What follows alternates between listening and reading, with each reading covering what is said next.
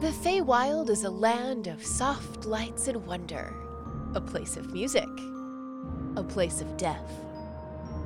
A realm of everlasting twilight where deliciously tepid breezes send fat fireflies bobbing through fields and forests.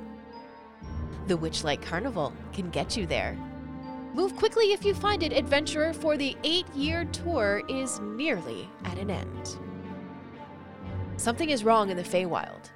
A place known as Prismeer is under the influence of something else. Restore to right all that has been made wrong. Become the hero you long to be, adventurer. And trust in this. The Witchlight Carnival is so much more than you realize. Welcome to Wizards and Wine, the wild beyond the Witchlight, a Dungeons and Dragons podcast. All right. Welcome to Wizards and Wine.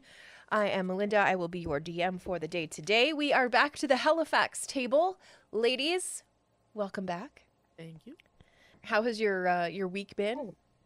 Or I guess your two weeks since the last time we spoke. Yeah, pretty good. Yeah. Good. It's nice. I got a new cat around, so lots of good times. with the Oh. yeah. Has she chewed anything of value yet? Uh, no. Okay. Give it a I minute. play with her a lot. I got a lot of time. Oh, okay. Well, that probably will help quite a bit. I can remember uh, when we first got Chop, bless his heart, he um, decided that he would lay underneath a desk and chew on computer cords. And he quickly learned that that was not a good idea. Oh my god. right? The Bobby. yeah. He never chewed a cord again, though. So there's that. Yeah, our, our old dog Farley used to do that. Yeah. Uh, they weren't usually plugged in, but yeah, he definitely um It's so weird. Why, did, why would you want to do something like that? I don't that? get it. Yeah, me either. I don't get it. Um, we are down a player this week. We are down Cynthia. So Rain uh, will be tagging along, uh, but uh, probably won't be super active. Uh, so it's going to come down to Liam, Apple, and Cypress to get us through uh, what we need to get through today. When we left off last week, you guys had uh, gone through some existential conversations with Featherine over in the uh, gondola ride. Featherine, you know, asked you very important questions like How do I know you exist? Is time an illusion? Um, and that's pretty much what the big questions were, weren't they? How do I know you exist? And is Yeah. time an, in a world in a world of magic? Is time just Or an Cypress. illusion? Yeah, something like that. but it was fun, and you guys impressed Featherine with your answers. You were able to go toe to toe toe in this philosophical conversation. You now have uh, Featherine to lean on should you need any more information, because the river really does go all through the carnival. So Featherine, I'm sorry. If we want to talk to Featherine, we need to go over there, right? She won't just like telepathically speak into our mind. uh, she won't. gondola. suddenly conveniently show up. Uh, yeah, she may know. just conveniently show up. Exactly. Um, She's a bird. yeah. That's exciting. yeah, She's a um, giant bird. She's huge. Yeah, yeah. She's a she's a big girl. Um, let me think. What were the things that you guys learned last week? You learned that. Actually, things that keep coming up is uh, that Burley is looking for his brother Hurly, and he's not sure where he is. Um, he disappeared. Burly thinks it's because Hurly felt he didn't quite fit in um, in the carnival, so he thinks that he just kind of, um, you know, like a 13 year old girl packed his toys and went home. yeah. Um, oh, uh, I can say what happened or what I remember. Yeah. What other rumors Uh, though were there before before we before we do the recap? What were the what are the rumors that you guys know so far? You know about the failed um, proposal, between yeah. Candlefoot and Palasha. Yeah, um, and um, the Kenku. Mm-hmm. Does that count? Yep, sure does. Kenku that's wandering around. Yeah, causing all of the mayhem, or some of the mayhem anyway. And uh, you get you guys did meet um, Ellywick Tumblestrum, um, but she's not as important in your story hook as she is in the other group. However, it is an important NPC for you guys to uh, not forget about, and also for me to not forget about, um, because uh, she also holds uh, some information, and if you guys get stuck, uh, she can help steer you in uh, in a direction if you so choose. Um, but yeah, Aaron, uh, can you give us a quick recap of what happened last week? Okay. I don't have as much as I did last time. I might have missed some, That's okay. but I got some. All right. Okay. Um, day two. Watched a guy get rejected outside the Hall of Illusions. The Goon Squad got God. Sorry, I did read it right. The Goon Squad got got by a tricky witch trap, and made made and made to make them what? and made to make them laugh like fools. It was hilarious. Met a turtle man who's a journalist. He had opinions about a dude who got la- the dude who got laughed at. We went to the bubble. oh my god. The bubble pop Bubble teapot. Pop I put bubble pop tea and floated around. It was pretty awesome. Feasting Orchard was a good time. We got to eat more cupcakes than is normally allowed for the cost. Best attraction. Mm, Naturally, Cypress was the winner. naturally. Yeah, there seems to be uh, there seems to be a theme here of Cypress winning contests. Yes. Yeah. Uh, It's just like Apple met a little gnome lady studying. That's all I have. Yeah, that was Ellywick Tumblestrum. Yeah. That was her. All right, so That's all I got.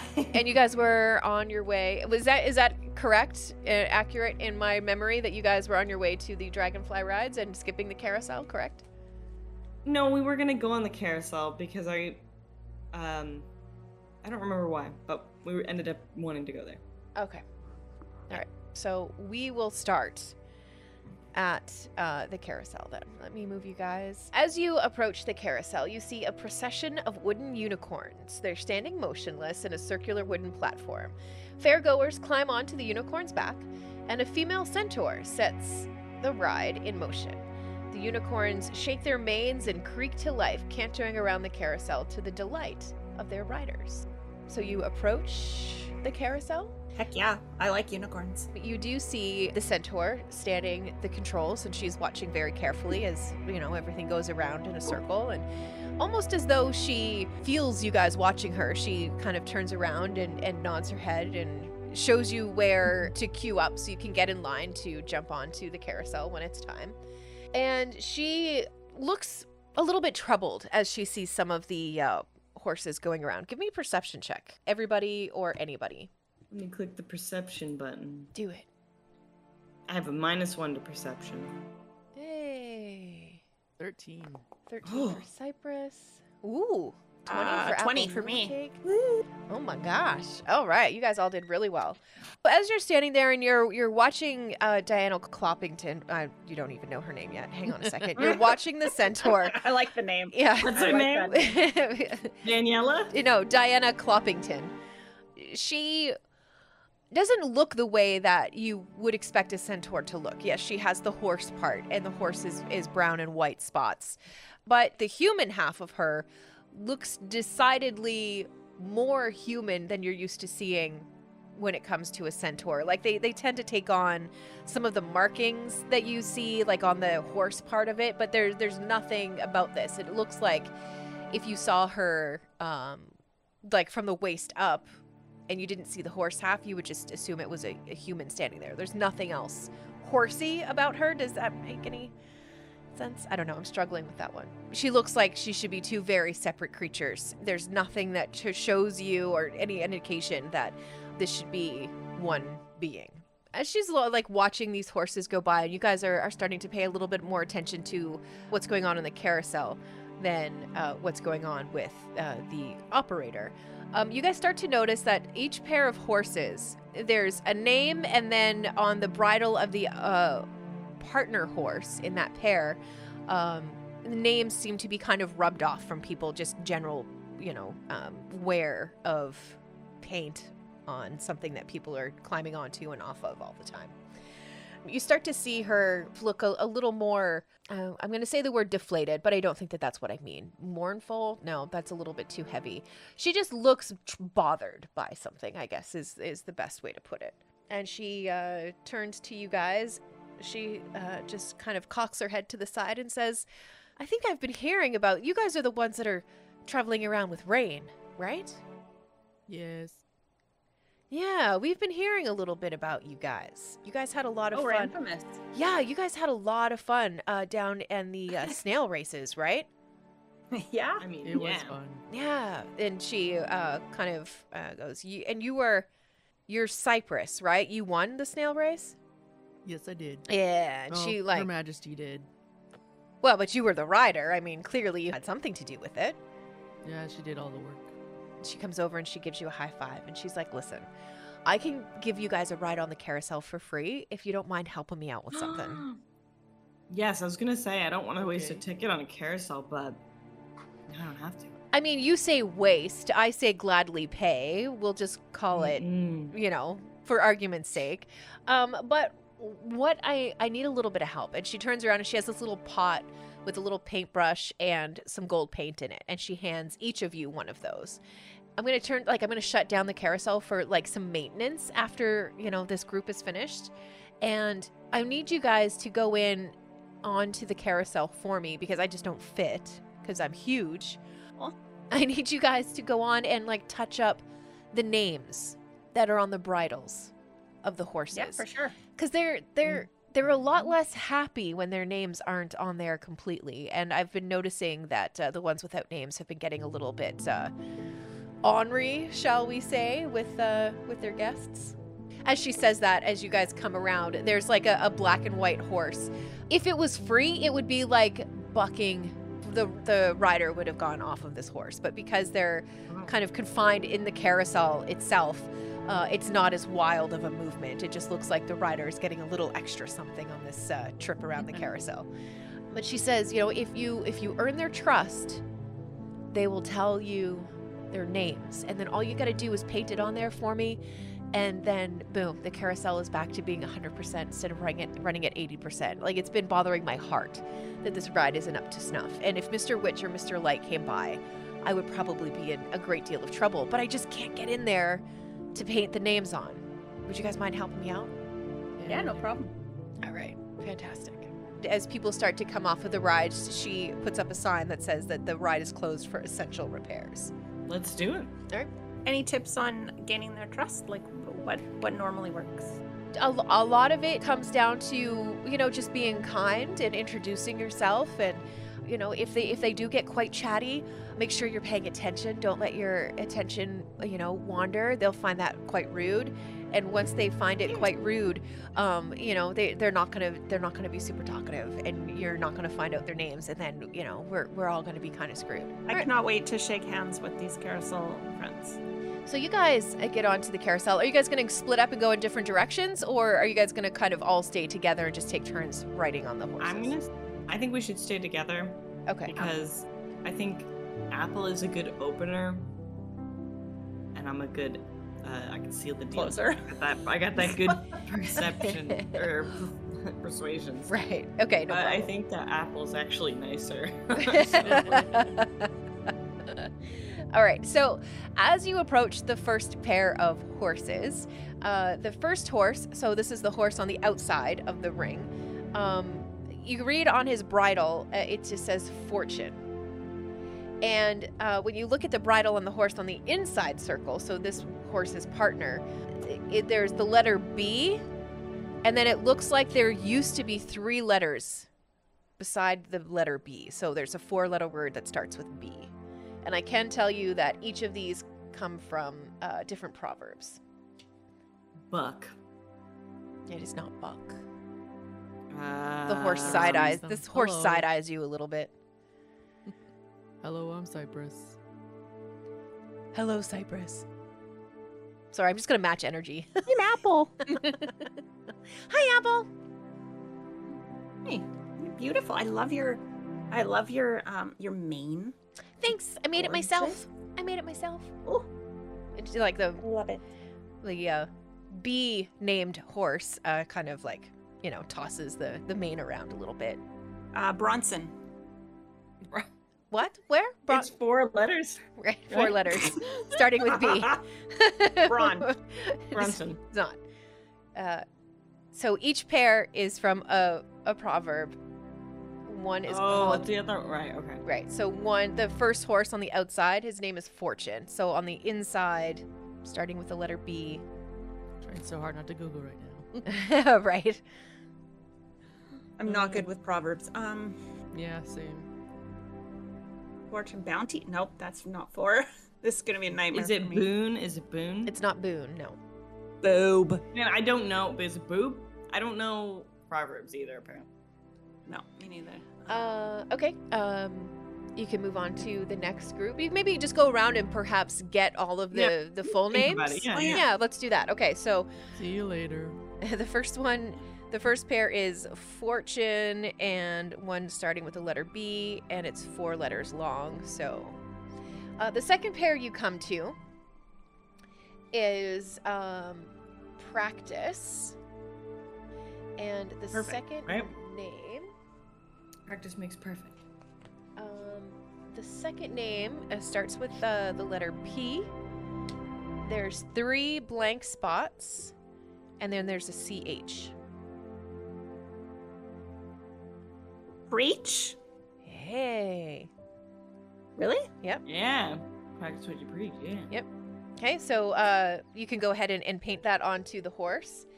And as And I, I say hello, hello, preach. I'm Apple. and she kind of like whinnies a little bit and and like stomps like very excitedly, and is like, Oh, Oh, thank goodness. Oh, it didn't feel right without my name. Oh, I'm I'm I'm preach. It's very very nice to meet you. Who are you? Sorry? That. An apple moon cake. Apple. You know apples are delicious. He's They not. really are. right, I'm not made of apples though. No. You're not. No, I'm really not. I'm still stuck on that fortune one. It's okay. It'll come to you. I believe in you. Uh, Apple, as you're uh, you know having this conversation out loud with Preach, you do get a message from her also telepathically.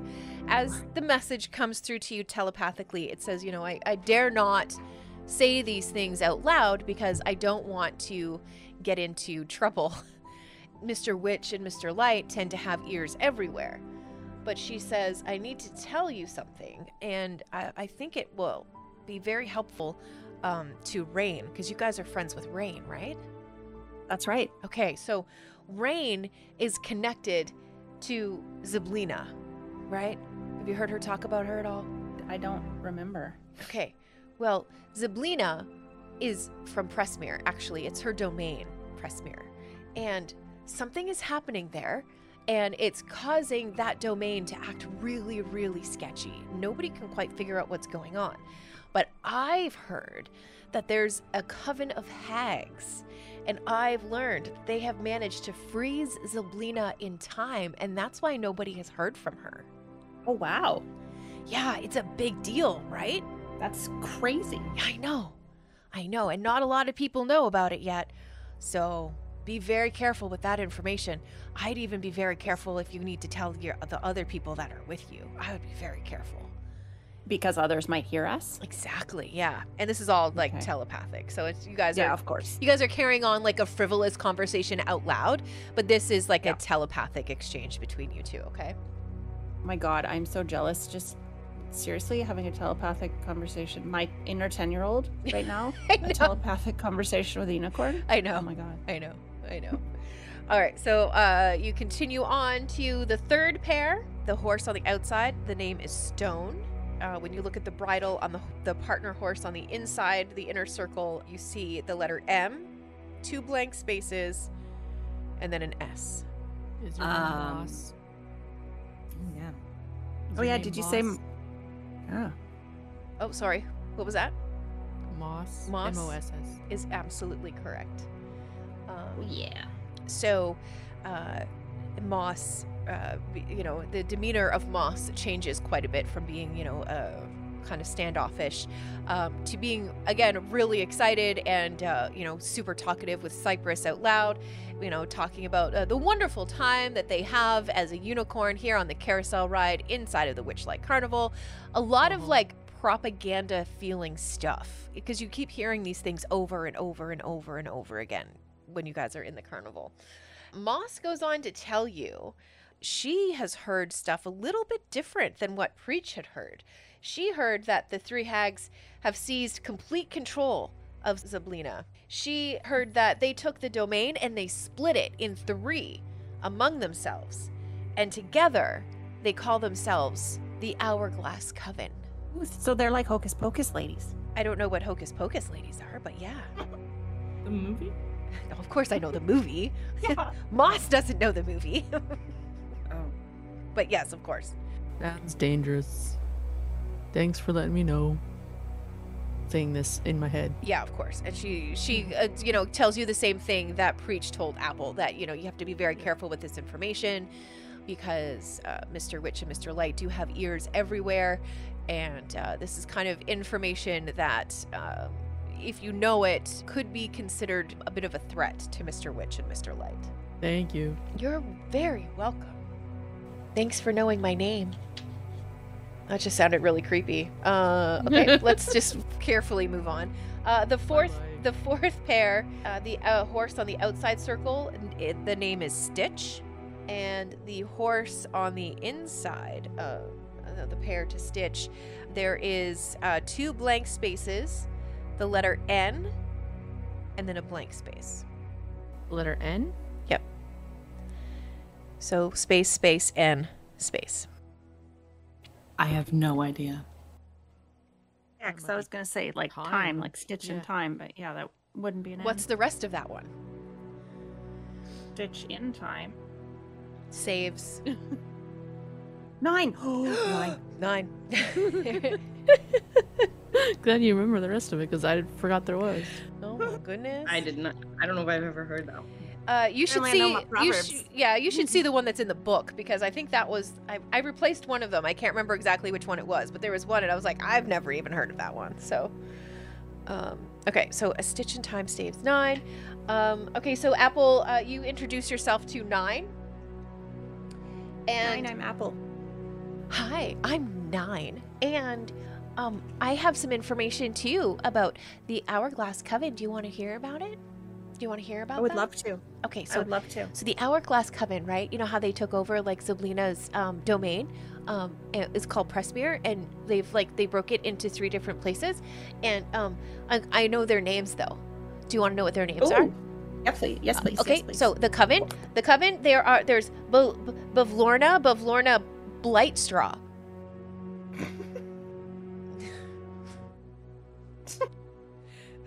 okay, Bav- fine. Yep. No, all good. All good. But Bavlorna, Bavlorna Bl- Brightstraw. She's one of them. The other, the other one is is Skabatha, Skabatha, Skabatha Nightshade, Nightshade, Skabatha Nightshade. These are the three hags. Yes. That name is awesome. Skabatha. Skabatha, really scary if you ask me. That's an awesome name. I mean, great. I think it's Pretty great. I think it's really scary. Um, in the the third the third one, um, her name her name is is Endelyn Endelyn Endelyn Moongrave. That's her name. Great. I like that one. All right. Those are no. So those are, and I telepathically stood back. Those are the three hags. Yeah, they're the they're the Hourglass Coven, and they have a lot to do Okay. with this carnival. I'm not exactly sure how, but I know their names. Okay. Thank you for this information. I will keep it silent until I can tell these guys. Yeah, uh, you got to find a, a really cl- a really quiet, really really quiet, like really quiet place if you're gonna you know get that information over. So should it be really quiet? it should be really quiet. Yeah. How quiet? like so quiet. All right, so do you want to go back to the first pair and see if you can solve that one? Yeah. Okay, so uh, you go back to the first one, the first one, and uh, Fortune is there, and Fortune's kind of like rolling her eyes, you know, like the other horse that's attached to Fortune is so, gosh darn dramatic. it's just always being a bit of a problem. Uh, but again, it's Fortune, and then the uh, pair to Fortune has the letter B, and then three spaces where uh, the letters should go. Boone. No. Bold. Boss. Bold. It is bold. Yes, fortune favors the bold. Yay. Well done. All right, so you guys got all of that. Let me see if there's. You've got that information, and you've got that information. Oh, um. So, hi, I'm bold. Um, thank you, Hello. thank you for putting my name back. I really, really appreciate it. I just don't feel like myself when I don't have my name. Isn't that strange? No, it's a good name. Right? Bold. Sounds heroic, right? Yeah. Yeah, too bad I'm stuck driving in circles with children climbing all over me all the time, but you know. Fortune favors the bold. You ever think of escaping? Escaping. I cannot escape the carousel. Why not? I cannot leave. As soon as I leave, magic disappears. Oh, God. Okay. That is bad news. But so I heard I've heard the other ones talking um, because you know we all we all like share like brain space, right? Like we're all connected, and I know that you know that you know about Bavlorna and that you know about Skabatha and that you know about Endelyn and you know what they're up to. But I can tell you more. You tell. Want more? Okay. So more is that um, they're all like really suspicious of each other, like really, and each one believes that the other two are out to get them. Isn't that weird? I mean, I thought a coven was supposed to be like unified, but they're all super suspicious of each other. So, so suspicious, in fact, that they had to take Prismeer and then they split it into three. Do you want to know what they call it now? What do they call it? They call it hither, tither, and yon. And each each each each each hag is like responsible for for one of the places.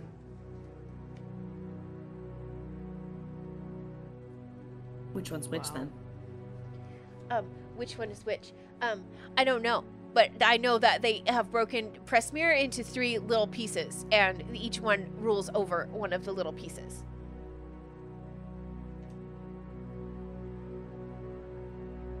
Oh, Yeah. It's really it's really weird what they're doing over there. If they don't like each other, why are they in a coven? You know what? I've asked myself the same question. Like why why can't you all just um uh, you know get along? Uh it seems very Or find strange. other coven. or well you you know when you you can't just break up a coven because you know they've taken over like a part of the the Feywild and uh you know it's a it's a domain and they rule over it so it's like some power and if they were to leave the coven then that would screw a lot of stuff up Okay, It- take your word for it. it wouldn't be a good thing Magic's weird. it's very weird and they're among the weirdest Talking unicorn. yeah right yeah keep that in mind okay, sorry. Okay. Mm. So uh, you guys uh, finish up with uh, what you're doing, and um, she or you guys uh, head back over to uh, Diana Cloppington, and um, she kind of raises her eyebrows, like as if you know you guys managing to do that was uh, you know very very quick, and you guys did it like super fast. You know, she's like, "Wow, I wasn't expecting that to happen um, so quickly," but um, what I would like to do is, you know, you guys have helped me out, so let me help you guys out. And you turn around and look, and the carousel has this huge lineup. There's a long queue trying to get onto this ride. And she's like, I think that maybe um, we could test the ride. And as she's saying test the ride, she's like winking at you guys because there's nothing mechanically wrong with the carousel. She's just trying to find a way to give you guys a chance to get on the carousel and uh, ride it for nothing eh, other than helping to paint the letters back onto some of the horses. Uh, so you guys uh, get a free ride on the carousel, and you've learned so much information. Eight. Hooray! Is there anything special about the carousel? What like ride itself? Uh, no, nothing really special about it, other than uh, like I'm sure that there's some kind of chatty, uh, chatty Cathy stuff that happens uh, among uh, the unicorns that you guys have communicated with telepathically, so you're able to have like whatever conversation with them, um, and uh, Carousel race. carousel race. Yeah, uh, each each horse believes it's in the lead. I'm in first place. No, you're in first place. No, I'm in last place. You know. hmm But that's the carousel ride and all of the information that you get from there. Bye, guys. Goodbye. have fun and be careful. Remember what we told you. Remember what we Oh. didn't say. Oh, it's like, oh, you mean the, and then like Cypress covers her own mouth. Right, right. Yeah. Absolutely.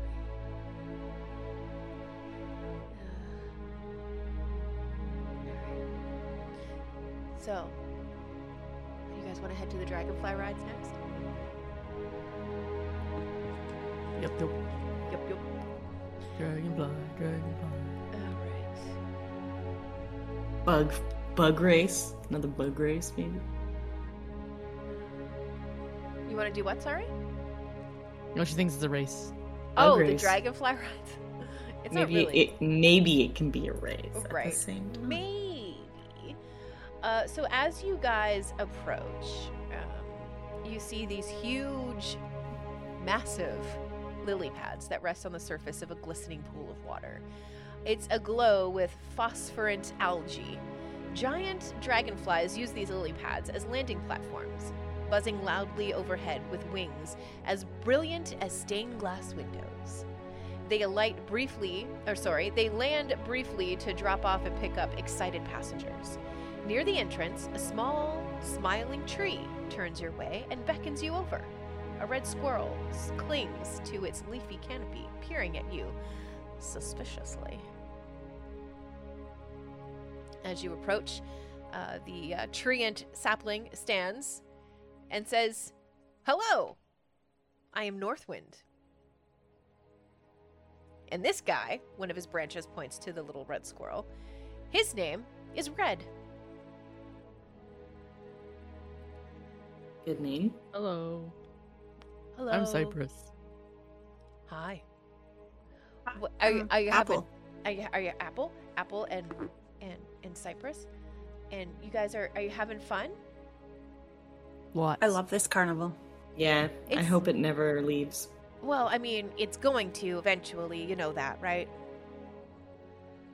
Hope it never leaves. And as you say that, I won't have it. like every time the the treant kind of like moves its head moves its head moves twists its trunk around or gives you any kind of gesture or whatever there's like these little uh, acorns that drop off of the tree and every time one hits the ground red scurries down out of the tree grabs the acorn and brings it back up into the tree and like tries to make it stick in like a branch or like nestles it in some leaves or something trying to keep everything attached to the tree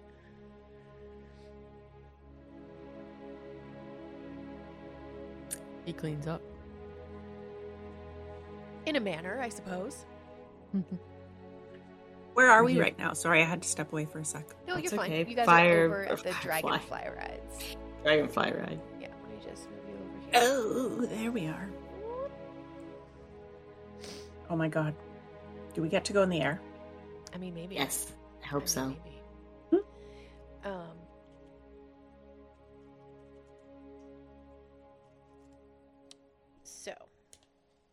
Um, all right. So you have nothing for Northwind. All right. So there are about eight different giant dragonflies, and uh, they're all kind of like following the same path in the air. They all kind of do these huge, lazy figure eights that kind of encompass all of the uh, the carnival, and uh, they go up about twenty feet in the air. And as you guys make your way through the the queue, uh, you keep hearing the, this like chattering, nattering, even um, from Red. And e- every time you guys kind of look to where Red is in Northwind's uh, branches, um, he kind of like stops. And then as soon as you look away, he starts like nattering again. And then you look back and he stops. That kind of happens over and over and over again. Cypress continues like thinking it's a game. okay, perfect. So you like like hide and, playing hide and seek with the squirrel. Yeah. Is it Kind of- Oh, so uh, or is it red light, green light? Yeah, kind of Yeah. idea. Yeah. Perfect. All right. Uh, so um, the uh, there's four of you. Uh, we're going to include Rain here, so uh, all four of the dragonflies land, and uh, you guys get to uh, walk out on that little uh, wharf.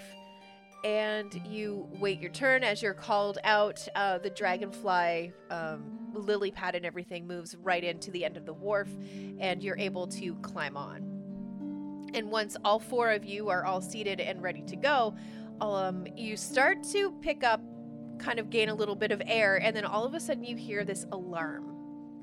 And it's erupting from a nearby lily pad. And there is a middle aged dwarf with a bright blue beard.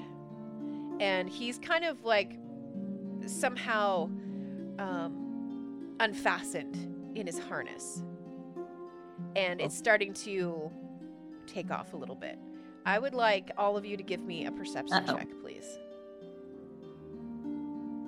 This doesn't make any of us want to go on this. Well, you're all you're all already strapped in to the to the dragonfly. So We don't want to wait. perception. Uh, oh no, I got a three. Oh, 16 for Cypress. Uh, 16 for Cypress. All right, Cypress, um, you, as you're looking around, perhaps maybe you're moving a little bit slower than the others. Maybe your attention wasn't drawn exactly to the dwarf with blue beard. Uh, you kind of note the crowd. And as you're noting the crowd, you see a bird like person disappear into the crowd. You catch just kind of, you know, like a, a um, what's the word, profile. And then Yeah. you catch like the back of this bird uh, person kind of scurrying into the crowd. Looking suspicious? Very suspicious. Cypress like shouts, That person looks suspicious. and everybody turns around and it's just like a mom with like three kids hanging off of her and she's like Not that no. one. she's like trying desperately to eat a cupcake. well, Not she's that got it all over her face. You're right. It's just everywhere. Sorry, ma'am. Yeah. Uh, she's like looking around and she's kind of gives you like a funny look and you know goes back to trying to eat this cupcake around all of these children hanging off of her. Um, but uh, turning your attention back to the dragonfly and uh, this poor dwarf, um, give me an animal handling check. Or Cypress? just, just Cypress. Yeah, everybody, go for it. 18 for Cypress. Sweet.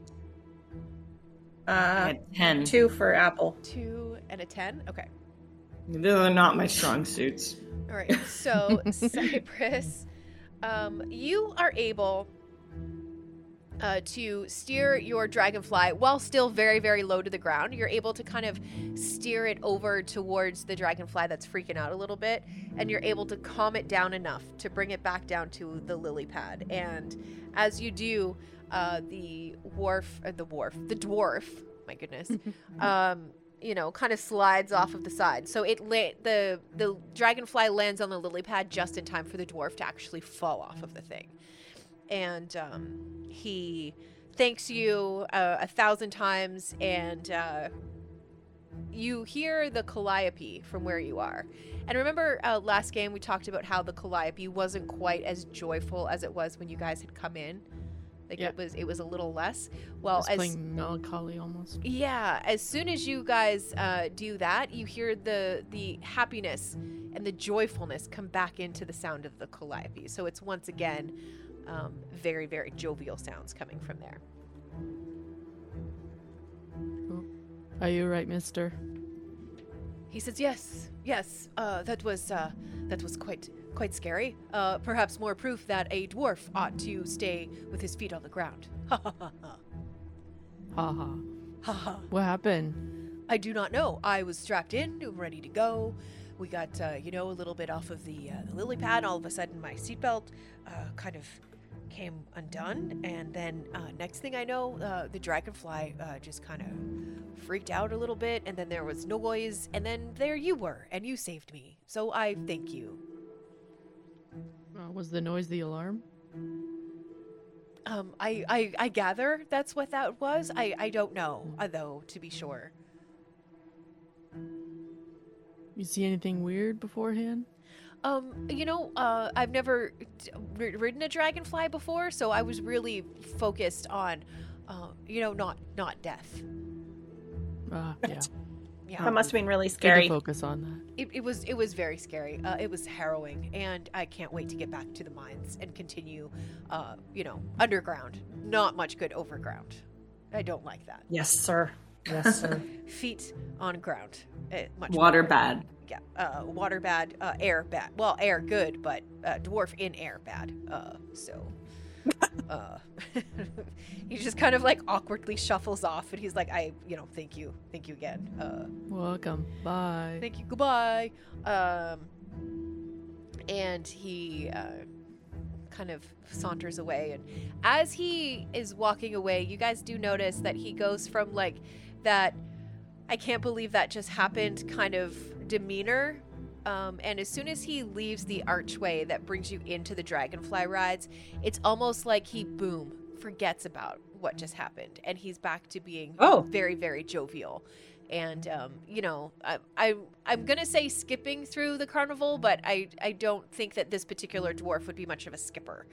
Um, but there Sort of a yeah, there is like a lightness to his step once again. He like he did not almost die 30 seconds ago. That's a little weird. A little weird. Yeah. A little weird.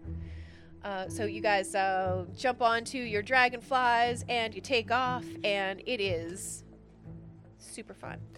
So you guys, uh, your dragonflies uh, go up into the air about 20 feet and they begin this lazy loop all around the carnival. And it's just this huge figure eight.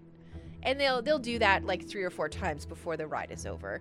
It's meandering, you know, they're not really going at a fast pace or, or anything like that. Um, it's exciting because you're 20 feet up in the air and you can see so much of the carnival again from the, after the bubble pop teapot. Uh, this is a very different vantage point for you. Um, and as you're flying around, you're starting to see people queue up in front of uh, the Big Top Extravaganza. Um, so people are getting ready for that to open that particular um, venue to open. Um, and you do catch sight, Cypress, because you rolled high enough. Um, you do catch sight of the Kenku dipping into uh, the area that uh, was pointed out to you before with uh, Burly the bugbear um, standing guard. So she kind of is able to sneak into like a staff only area. I was gonna say the next cool ride we can take is staff area. It's true. Yeah. All right, so give me an animal handling check. All of, everyone, right? All of the above. Yeah. Animal handling. Do, do, do, do. 11 for Cypress. Apple. Oh my goodness, Apple is not doing well. Uh, seven No. for little, well, tiny Apple. Well, I'm pretty tiny compared to these guys, You are. That's true. like to the to the dragonflies. Yeah. Oh, I rolled a twenty. Did I? I rolled a You twenty. Did look at you. But I have minus one, so nineteen. All right, so uh, Cypress, you are almost able to steer your dragonfly. Apple, you might as well not even be on your dragonfly. It's paying you absolutely no mind. It's just kind of buzzing along and, you know, um, every once in a while doing that weird like insect thing where it cleans its eyeballs, like rubs them off, and then goes back to flying oh, dear. around. Yeah. Oh dear. Um, for uh, Liam, however, uh, you're able to steer your dragonfly, and as you, where, where is there a particular spot in the carnival that you would like to get a better look at, something a different look at? Well, uh, I mean, staff area would be nice. Yeah. Okay. Um, or I can't like leave, right? Like all this cloudy cloudness around us. yeah. You. I mean, you can. You can certainly try. Nah. Yeah, I'll go take a look at staff area. All right. So you're gonna fly over the staff area. The carnival's wagons are located behind this giant um, wall of thorns, which is right behind the big top tent.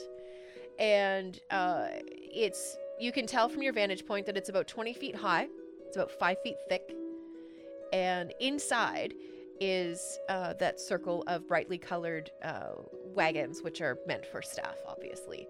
Um, when you see Burly approach the uh, thorn wall, and when he does, a four foot doorway opens and it remains open for about 10 seconds, and then he disappears through it. And as soon as he clears it, uh, the vines kind of move back in to cover that place. Um, can also tell you that. What else can you see from where you are? Mm. Oh, you see one wagon that seems to be more brightly colored painted than the others. This one you could even say is painted very closely to the way the big top tent is painted and decorated. So it's got the swirling um, stripes and, and all of that kind of stuff on it. And you see somebody sitting outside of this one, and he he looks, even by his demeanor uh, from your vantage point, just looks like a grumpy dude. And he sits outside of the door of this particular wagon and he uh, it looks like he's smoking a pipe but instead of like inhaling it he's blowing into it and he's actually blowing bubbles out of this pipe. Um, he is um, he's dressed as a clown but much like um, the mime that you guys have met candlefoot with all of the muted colors um, and it looked like even the color was leaching out of his hair and his eyes. Uh, this guy is also uh, pretty monochromatic, a lot of gray, a lot of white. Um, not really any bright pops of color or anything like that. Just looks like a surly dude. And from your vantage point, um, before your dragonfly starts to fly away, Liam, you see uh, Burly, you assume, the bugbear, wearing his pumpkin helmet, uh, kind of come around the corner, sees Thaco, uh, the other clown that's sitting there, and quickly does a 180 and goes back in the other direction. And you kind of come to the conclusion of just seeing that small, not even an interaction, uh, that perhaps the two don't get along. Hmm. Alright. Okay. Juicy. Yeah. I'll tell all my friends that when I so, and you know, you, you fly down around uh, the snail racing thing, and you see the snails are starting to line up again, and a new group of uh, carnival patrons are getting ready to jump onto the snails and, and do a little bit of a snail race. Um, you kind of dodge around some people that are just coming out of the bubble pop teapot. Uh, you see newcomers walking into the ticket booth, and um, the the line was already big for the big top when you guys went up into the air, and now the lineup is even bigger. It's like there are people who know something, and they are starting to get ready at the big top extravaganza. And you note that as you come back into uh, land on a giant lily pad. I'm gonna ask this because I'm gonna let you guys paint whatever scene it is you decide that you see. Um, Apple, Cypress, did you guys see anything of note as you were flying through the carnival? And it's okay if the answer is not really. That's fine. Uh, I think uh, Cypress would have tried to look at the mystery mine if she could flew near it. Sure. Okay. Maybe check, uh, keep an eye on the Her Majesty if uh, as she's flying over the snail racing, see how she's doing in her current race. Cute. Okay. Hmm. Absolutely. Uh, I didn't notice anything. Apple did not. Apple didn't? Okay. Um, I will tell you, as you flew over the mystery mine, uh, you see the cart disappear and uh, you start to hear like shouts of surprise um, as you kind of make that corner down where the mystery mine is at the bottom of uh, this big figure eight kind of layout that the uh, carnival has. So, um, yeah, you hear that from the mystery mine. I don't know if that helps you at all, but uh, that's what you pick up. And you uh, make your way back towards the dragonfly ride and you land on a lily pad and uh, everyone is quite safe and everyone had an enjoyable time i mean i assume you did. We did didn't fall off. You guys yeah, tell we me. didn't fall off. That's good. yeah that's It's so good thing. You wholesome. dragonfly. Right, yeah wholesome Um, Bye bye, dragonfly. The dragonfly probably didn't even feel me get off. right right the dragonfly just kind of like buzzes and, and lurches around and is trying to figure out you know why it just did a lap without any without a rider on Um, All right, so you guys are finished with the dragonfly ride. So okay, so the dragonfly ride cost you a ticket, and the Ah. carousel did not. So make sure you're noting that. I forgot to make sure um, that we mentioned that. So the dragonfly ride was a cost. The carousel was free because you helped um, rename the horses. Right. Sorry, the unicorns.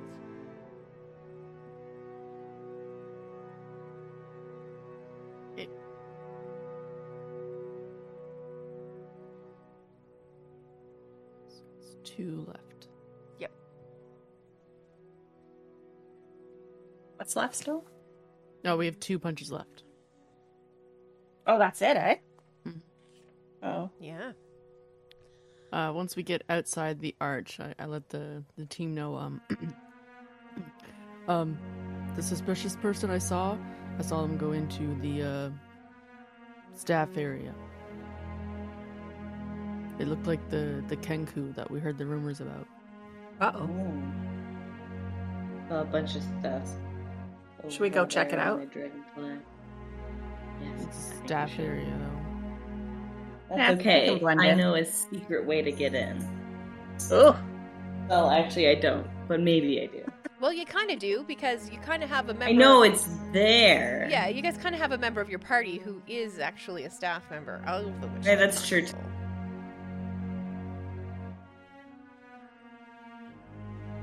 What do you say, Rain? Can you take us? Oh, she eagerly agrees. Absolutely.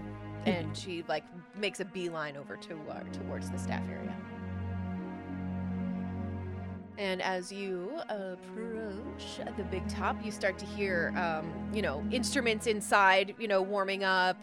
Uh, you hear uh, the carnival barker that you guys noted way uh, when you guys were doing the bubble pop teapot. He was outside in the leotard and the Andre the Giant inspired leotard. You know, one nipple always out. Um, you hear A him. singlet? Is that a singlet? A singlet? I don't know if that's a singlet or not, but either way, there's one nipple out, the other is covered. I mean, let's let's make sure it's decent. I mean, we can't have a two nipple show here, guys. Um, but uh, his um, fervor and excitement is decidedly higher than it was the last time you guys heard him uh, trying to get attention and, and get people to come into the big top. It's almost time for the big top extravaganza. And you guys kind of uh, make your way out, uh, kind of cut through the line, make your way around the side of the big top tent. And as you approach, you see a tangled wall of thorns surrounding a cluster of wagons lit by lanterns.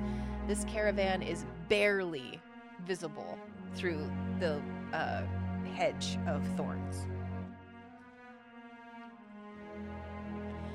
And um, as Rain catches up because she got a little bit distracted, she had to stop and have a quick chat with somebody. Uh, she kind of runs up and apologizes for getting a little bit distracted. And uh, as she approaches, you see a four uh, four foot wide wall uh, doorway open, and she tells you all to go through first. And she's like, "Run, run!" So you all kind of book it through, and she steps through, and almost as suddenly as it appeared, uh, this four foot doorway closes behind you, so you can't easily make your way back out. Neat. Pretty cool, right? I, I try to touch it. Uh, you, you just uh, give me a I don't know Constitution save or check, I suppose. Give me a Constitution check, not a save. Con check.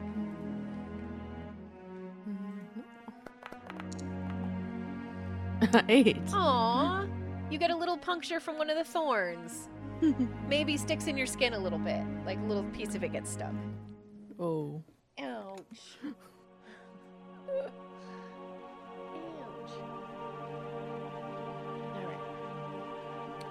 So, you guys are, I assume, trying to be stealthy. Everybody give me, or I'm actually, you know what? No, I don't assume a darn thing, because every time I do, you guys go in a different direction. Tell me what you guys are doing. Are we allowed back here, Rain? yeah, did just bring us here? We can't be here. We're just kind of standing around. right? Yeah. Um, she's like, well, not exactly. We're following suspicious person. Yeah, I mean, um, that. Oh yeah, that's a good reason. Yeah, that. we came here to report it. Yeah, that might. Uh, that Cover might. story. Yeah, that, that one might might help us. Uh, you know, get past Burly, but we'll see. Um, what happens. And. Um, So no sneaky. so no, you're not being sneaky. Okay. Yeah, we're not. We're not guilty. Got it. Okay. So you guys uh, kind of poke around and you're you're just seeing, you know, just a basic kind of wagon setup. It's in a circle. Uh, there's a bit of a bonfire in the middle, and uh, not a whole lot of people around. But you do hear two voices coming from one of the wagons, the more brightly painted, the one closer to uh, the big top um, design. Uh, is painted there. And you hear a low, gravelly voice say, You need to find a way to calm down. And then uh, in a different voice, you hear, I'll calm down when that Kenku pest is gone. And then you hear, She knows nothing. She'll get frustrated and leave. Be on her way soon enough. And then you hear the uh, second voice again go, I hope you're right. And the other one, you just kind of hear, you hear almost like a, an evil kind of grin accompanying the sound of those words. And it, he just kind of goes, Trust me. And then from there, the conversation shifts into, um, you know, talking about the general mood of the carnival that night, how happy everyone seems, uh, how the calliope music has been bright and lively for the majority of the evening. Uh, the snail races seem to be a hit in this part of the Sword Coast. Uh, you know, you, you hear kind of almost like a manager's meeting kind of conversation, just like checking, making sure that uh, things are going well and that uh, yeah, things are, are running as smoothly as smoothly as they can be. Right. Any Seems signs like of a- the Kenku?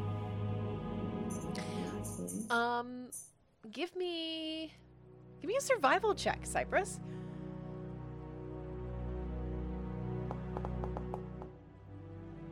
Uh, Twelve. 12. Okay. Um, you are able to see uh, some giant bird prints, footprints, I suppose. Um, and uh, every once in a while, you do come across a, a feather, as though uh, like a feather has fallen out of uh, the Kenku as she's been stalking around these different uh, caravans and things like that. But you really don't see the Kenku. But what you do see is um, an elf, brightly painted, um, kind of come out from behind one of the wagons and uh, kind of nods at you and approaches uh, the wall of thorns. And the wall of thorns doesn't open right away. It takes a moment, but it does eventually open. And uh, this elf, brightly painted, uh, steps through it. And again, it doesn't close as quickly as it did when you guys came through with rain. It takes a second, and then it cl- finally does close uh, behind this elf. and you continue to follow these footprints, uh, Cypress. And as you come around the back of the wagon that uh, this elf person came through, you see the bird footprints shift from bird prints to just normal footprints. Uh oh. Oh. Rain, rain. Interesting. This way. This way. I think it went this way. And Raiden's like, "What? What are the you elf, talking about?" elf. The elf was the Kenku. The elf was the Kenku. The elf was the troublemaker. No, no. The the Kenku is the elf, and the Kenku is the troublemaker. Oh, They went this way. all Come this way. Open this one. And she's like practically hopping. Amazing. Okay, so uh, she uh, runs over to where you are, and the thorn things open. The for- the the thorn wall opens, and uh, Apple and Liam, are you guys following through, or are you guys going to stay in here for a second? I mean, I want to see the drama. Me too. Me too. Me too. All right, Let's so you- go. So you're probably going to follow. Okay, perfect. Yeah. All right. So you guys all come out of uh, the staff area. Not really a whole lot to see back there. Just you know, utilitarian setup. Um, you know, not even a whole lot of uh, like the fireflies and, and the grandeur that you guys are seeing through uh, the carnival, kind of in this area. It's all pretty bare bones, if you will. Uh, so as you come around the side of the uh, big top tent from the opposite side that you guys went in, um, you do see that giant lineup again, and give me a not perception. I think investigation because you guys are trying to follow uh, this brightly painted elf. So give me uh, investigation because you're actively following. I think that feels correct. Uh, Apple is not rolling well, so she got six. It was almost an 18. Did you see that? Yeah, I Yeah. saw. Ten for Cypress. okay. And- 21. Ooh, Oh my dang. All right. Change your dice. Did I again. press the right button? Intelligence investigation? Yeah. Yeah, that's right. investigation. Investigation. I rolled a 19. Nice. Okay, so um, as you guys uh, come around the corner, uh, you do see uh, this brightly painted elf kind of dip into the big top. Ah. And Rain is like, "Don't even worry about it, you guys. I got this." And Rain approaches the big top and has a chat with, uh, you know, the the barker that you guys have been hearing um, on and off throughout your evening at the Witchlight Carnival. And uh, he steps aside and gives a nod to each of you as you walk through without the cost of a ticket. So Oh, this is a this is a free one for you guys to walk into. So Thank you. And he just kind of nods and he goes, Hey, if you can catch the troublemaker, you'll always get in the big top for free. Like every time it's here? Like every time. No questions asked. As long as long as I am in front of it, you guys will always get in. Why, thank you. Please tell me I didn't forget the big top as well. No, there it is. It was the second one that I did. That's why I was having trouble finding it. All right. The big top. As you guys go inside, you do lose sight of the brightly painted elf. Um, there's a you know, yeah, there's like a conglomerate of people in here. It's packed already, and there's still a huge lineup outside.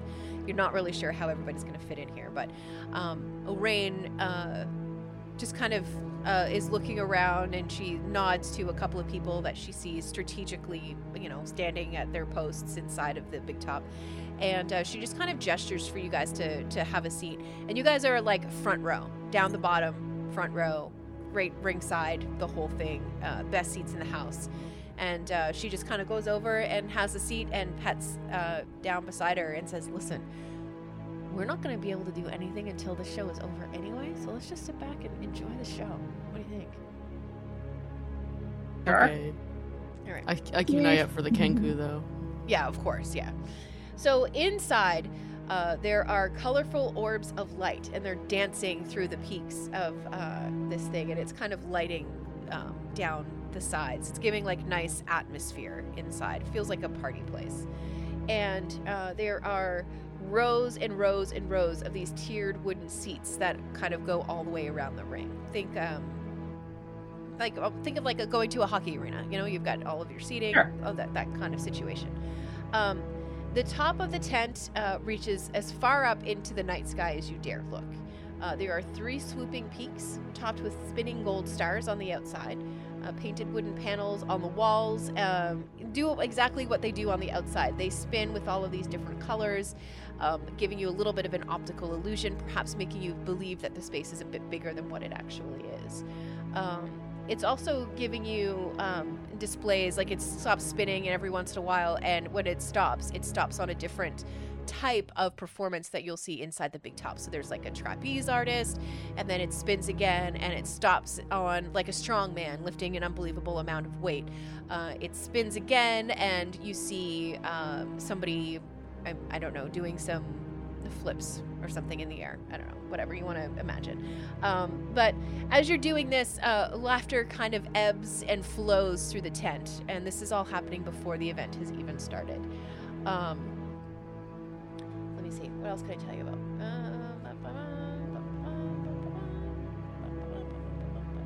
Oh, right. I did roll that, so I know what acts are going to happen.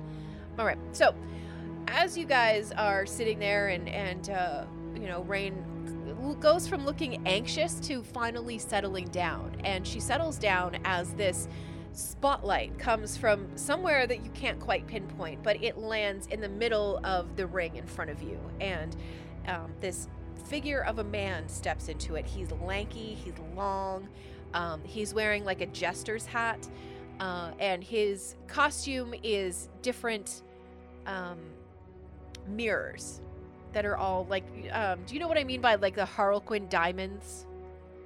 Yeah. Okay, so his costume is covered in Harlequin diamond shaped mirrors. So he's like a, a disco ball, kind of, in the middle of this ring Okay. And he's holding in his hand uh, this golden staff and the staff at the very top of it has um, a ball at the top but there's also like a almost like a butterfly looking shape. And as he holds it into the air and the crowd cheers, uh, the vane on the top starts to spin like a weather vane. And the louder the crowd, the cloud, the crowd cheers. That was hard to say. Um, the faster this butterfly part of the staff spins. So the more noise, the louder it spins, uh, the happier uh, the mood inside of the big temp top gets. So it gets brighter, the colors get more uh, saturated, and it just starts to really feel like this is a good time party place. Perhaps more Alright. so than any other event uh, or uh, ride that you guys have been to so far. And he, uh, you know, doesn't really cracks a mic, but all of a sudden his big booming voice comes out and it sounds very familiar after uh, the conversation that you heard in the staff area. And as he steps aside after welcoming you all and, and remind, reminding you all that the monarch of the Witchlight Carnival will be crowned at midnight. When he says that, the place goes absolutely wild. Everybody is clapping and cheering and super happy and very excited to meet the new monarch of the evening. And as he steps aside, a goblin comes from the back of the tent and steps forward. And as he steps forward, he magically produces um, these four brightly colored batons and he begins to juggle them. And as he juggles them, they like double. So he started with four, now he's at eight, and he juggles them. And then somebody from the crowd starts to throw, like, throws something down to him, like an umbrella, and he catches it and he adds it to the juggling. And somebody else throws, uh, you know, another piece of something down, and he adds that to the bit that he's juggling. And, you know, three or four people do that, and uh, he finally does drop one. And when he drops one, he just kind of gives a shrug and does a, a giant bow, and uh, with a flourish, um, his extra batons disappear, so they come back down into just the four that he was originally juggling with. And this went on for like a solid like five or six minutes. This was an incredible feat that you guys just saw. Uh, the next act that comes out is actually a super cute one. Um, the lights go down very, very, very low. And as you're watching, you see um, an ogre come out from the back. And the crowd, you know, t- there's a sudden, like, shocked expression that comes from everybody that's in there. Everybody except Rain. And she uh, just kind of, is kind of like, you guys are going to love this. Like, just wait a second. so uh, the ogre uh, runs to the back and he brings out this um, little, I don't know how to explain it. It's just like a little pedestal. And he sets that in the middle and he runs back off out of the spotlight and he brings something back out, else back out. And it looks like a miniature version of the big top tent. Um, oh shoot, I just had it in my brain what those things are called. Diorama. It's almost like a diorama of the inside of the Big Top Carnival. And before you know it, he does this big gesture over his uh, his body, and he turns from uh, wearing like some slacks and uh, like a, a tank top to wearing the, an entire uh, genie costume, complete with the hat. Uh, he's got uh, the billowy pants. He has the shoes with the curls and for the toes. Uh, everything is brightly colored, and he grins from ear to ear. And then the lights go down even further, and for the first time, you start to see these little tiny fireflies. And they seem to turn on their glow one at a time. And as they turn on these little glows, you start to notice that they're each doing an act inside of this tiny replica of the Big Top. And weirdly, even the people who are up in the very, very back can see it like they're sitting in the front row. Um, there's a little bit of magic, perhaps perceps something magically messing with perception happening here.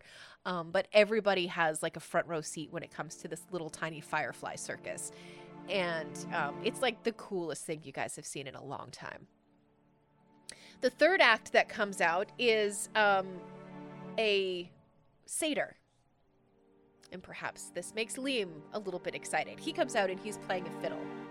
And as he's playing the fiddle, it turns from, you know, this melancholy tune, you know, mournful, and all of the, the colored orbs inside of the tent turn like from blues to purples, back to blues. Everything feels kind of heavy.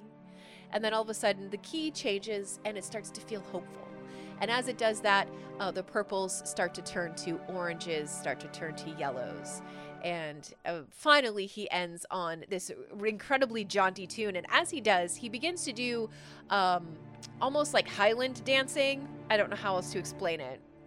Um, but with every step that he takes, uh, when he's playing this really excited, happy tune, um, wherever his foot le- lands and then leaves, uh, there's a little sprout of wild flowers that pop up behind him. So he's dancing around the ring, and there are just these flowers coming everywhere. So it eventually is just filled full of wildflowers. And he uh, finishes with a flourish takes a bow, and as everyone is uh, clapping and cheering, he just kind of goes around the arena and he picks these different wildflowers and he just kind of hands them to people at random in the crowd. And Liam, because you are both satyrs, you absolutely get the biggest bundle of of flowers. Yes.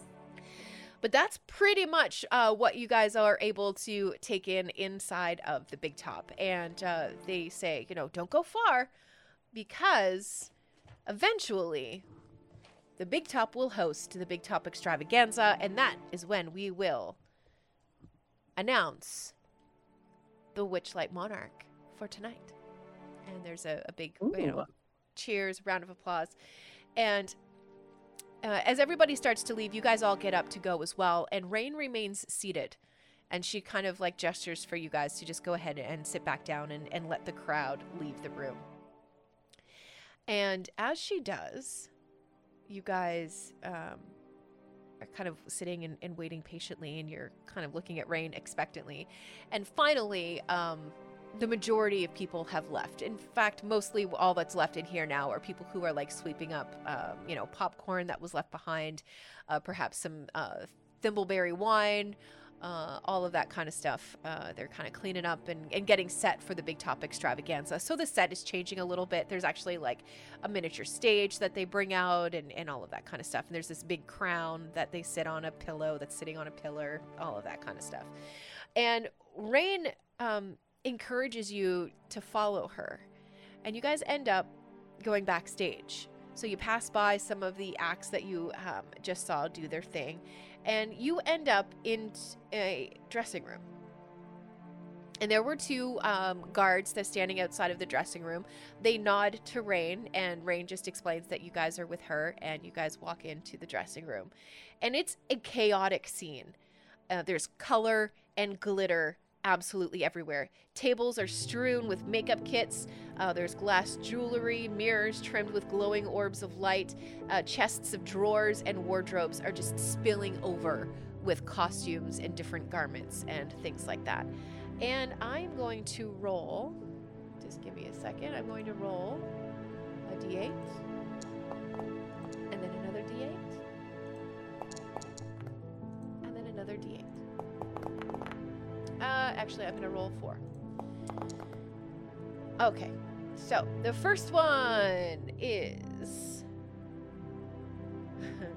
um, you guys are kind of start rummaging through. Um, why don't you all give me, um, let me think, rummaging through a thing. Give me some investigation checks.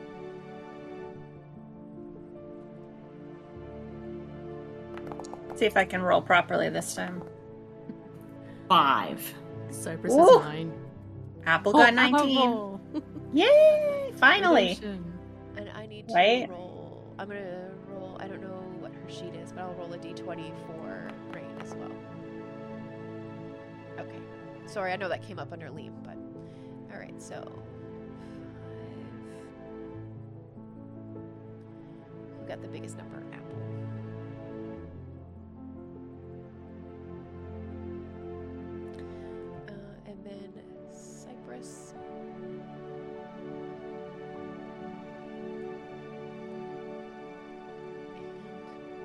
Excuse me.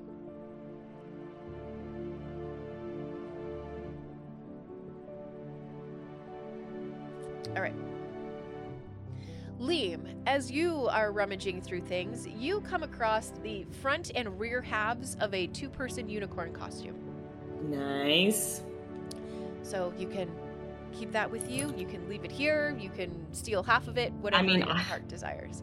I'll just know it's here. How about Just that? know that it's there. That yeah. works.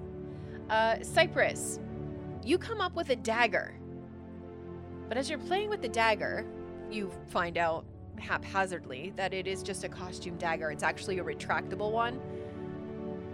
So it's not real. It's like a stage dagger. I'd play with it a bit. Absolutely. Even like stab myself and pretend to be dead and then totally absorbed in it right now. I won't take it. I'll leave it there, but Um, and Rain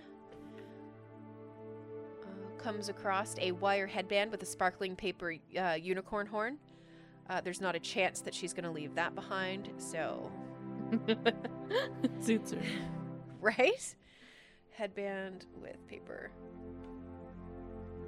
And I should say, like, it's covered in glitter. All of the typical stuff. And Apple. Yeah. You find. You find a pair of stilts and a long, bright purple pair of trousers. I hate in real life. I hate stilts so much. This is going to be amazing. I really, honestly, I like I wasn't even paying attention. I just wrote down uh, the numbers that I rolled from that D8, and then I just went by who got the highest, get got the Oh, highest this is- number of the items. So This is uh, funny. Okay, stilts and what and what? Stilts and bright The- purple trousers to go over the stilts. Oh my god. I'm so tiny with lo- Oh my god, this is amazing. I love it. I love it. When can I put them on? Like now? Uh, yeah, whenever you want. Um, Putting them on you- right now. Okay, you are gonna have to give me an. Oh gosh, is this gonna be dexterity or acrobatics? I guess they're kind of one and the same, right? Cypress will help when she's done with her dad. I bet you like, it's like Dex. help ste- help steady steady her. Yeah. Yeah. Give me some. Yeah, give me a dex check. let's see. Let's see how you do.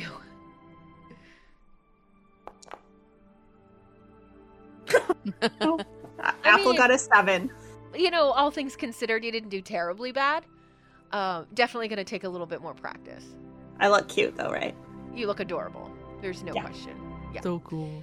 Yeah, absolutely. With your qui- your so kitchen your cool. your kitchen witch vibes and bright purple trousers, and all of a sudden you're 12 feet tall. It's amazing.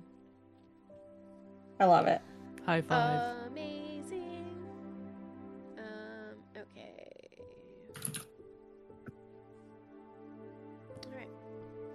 Um. So yeah, you guys have your, your little um trinkets and trophies. If you want to take them with you out of the dressing room, it is entirely up to you.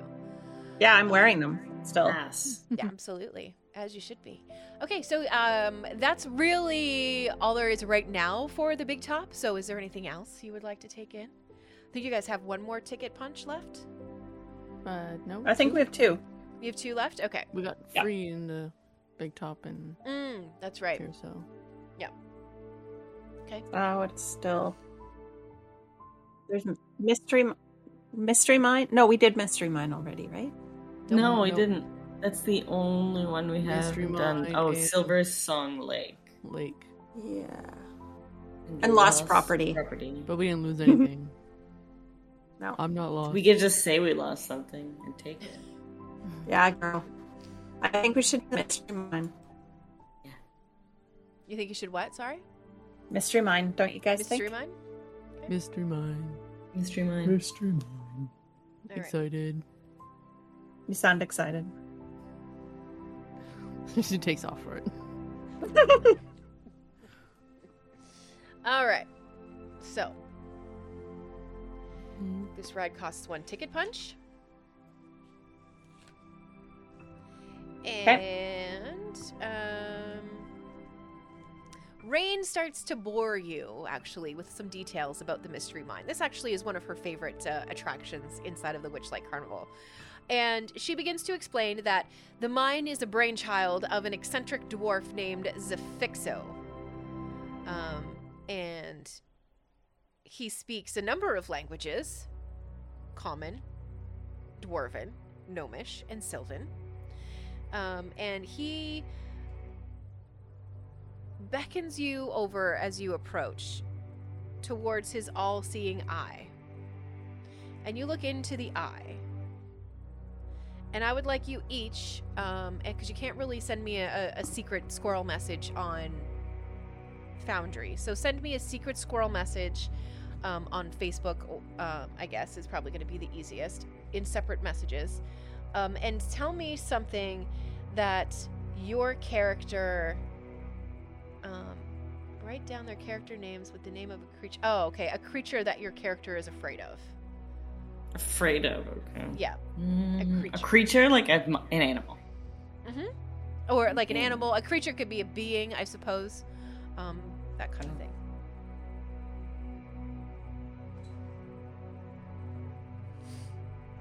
I just need to know some things about you guys. There, I sent it. Oh, I Mm. just wait. Does it have to be something? The, oh, hang on. Okay, tell me if that one doesn't work. Tell, tell me if that's like not doesn't make sense. Okay, just give me a second. Dun, dun.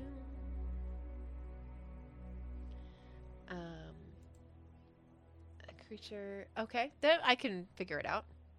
Okay. I can figure that out. All right, so Ace what you said, right? Either or. it's really funny. You guys have all independently chosen. Well, not all of you, but a lot of you have chosen the same sort of creatures. That's interesting. Pretty good. All right. Uh, so, also that. Okay.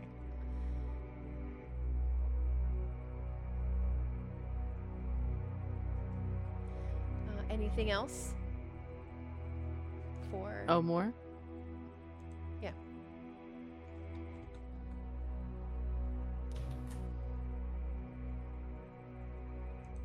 Do you want another one?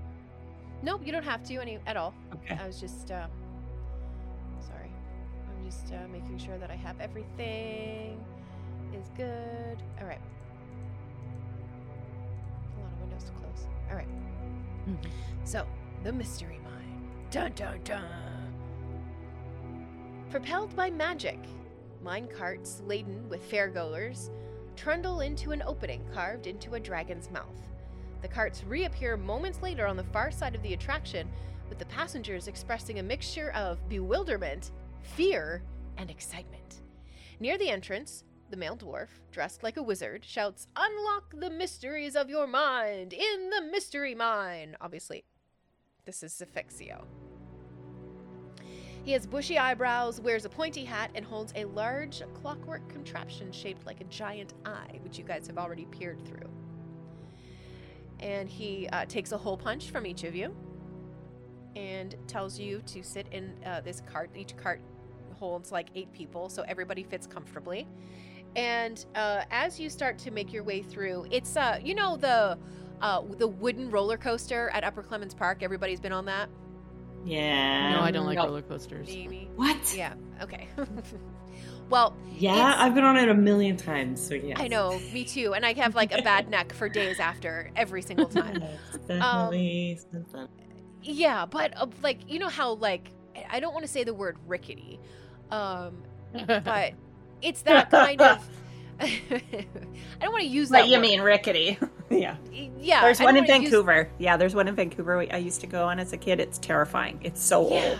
yeah, exactly. Like it, it's old. It it seems cobbled together, perfectly safe. Maybe bumpier than uh, you know some of the metal um, based roller coasters that you can get on. Um, it definitely um, is a little more. Yeah, it's just bumpier. It's just a harder ride. Does that make sense? Take your word for it. yeah, it's the same sensation uh, as you're going through here uh, because it is built entirely of wood. Uh, it's on wooden wheels, the whole thing. It, it's all very safe. It just feels kind of unsafe. And as you pass through the dragon's mouth, uh, the ride plunges you into illusions. You come through undulating hills, corkscrewing trees, and prismatic skies. And as you go through the track, um, Cypress, you go through this weird part of the uh, of the ride, and it takes you through like an ocean kind of um, expanse. And as you're going through, you're just kind of like minding your own business, enjoying, you know, the seagulls flying overhead and the sound of waves.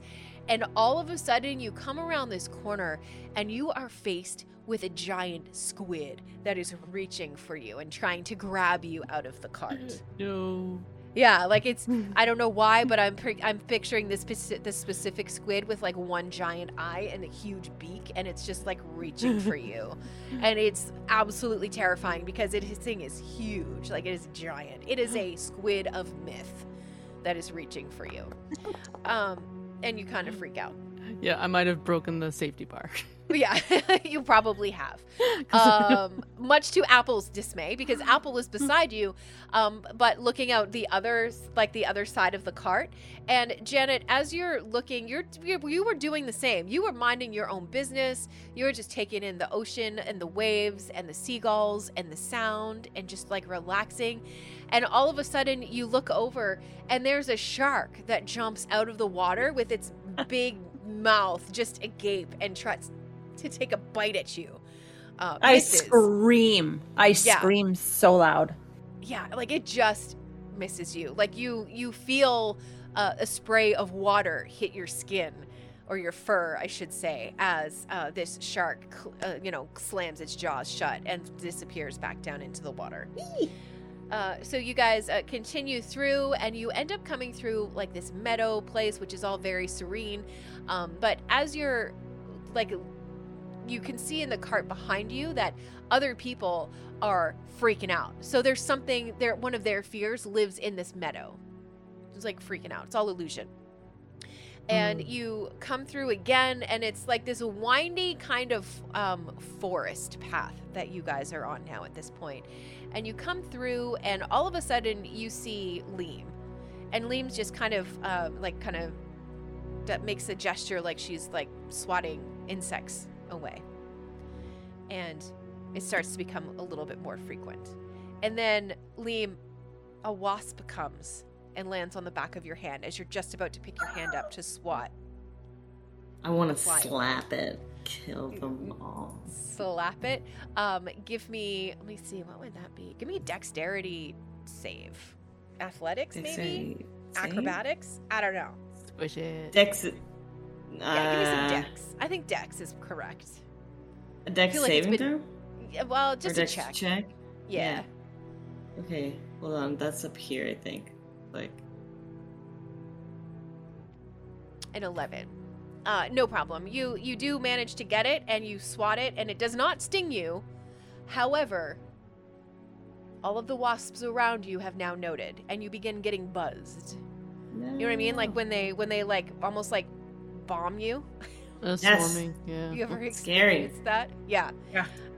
and uh, you kind of continue through and as you make another turn through this forest scape that you guys are in right now and remember it's all like weird it's like carnival weird. So the sky is still like broken and prismatic and the trees are like the bottom half looks like a, a evergreen tree the top half looks like a poplar tree or a weeping willow is like a half and half other trees. Like everything is just bizarre in here. And you go through and you come around another corner and you guys just start getting pelted with june bugs. Oh no. like just pelted Ugh. There's- no. and there's Why? nothing- Why would you there's- do that to us? it wasn't me uh, but you guys No. you just kind of get uh, pelted uh, with all of these June bugs. And um, yeah, and as you go through, um, you you come through the tree line, and and the bugs kind of go away, and you're just kind of riding through um, what looks to be the bottom of um, this big canyon. And as you're kind of looking around, you start to see these like breaks in the illusion. So you're almost seeing like a little um, shard, I suppose, of another um, reality, I suppose is one way to look at it. Um, one of them that you can see through uh, shows people uh, dancing. They're all in very fancy clothes, and it's this glorious masquerade, and everything is is wonderful and beautiful. And all of a sudden, the walls start to bleed, and the the floor starts to puddle blood, and the merriment of the masquerade, however, only seems to increase as the scene gets more and more gory and bloody. And you turn, take your eyes from that one because it's horrifying to look at, and, and you see uh, another break, another rift, I guess is if the what, would I'll call it.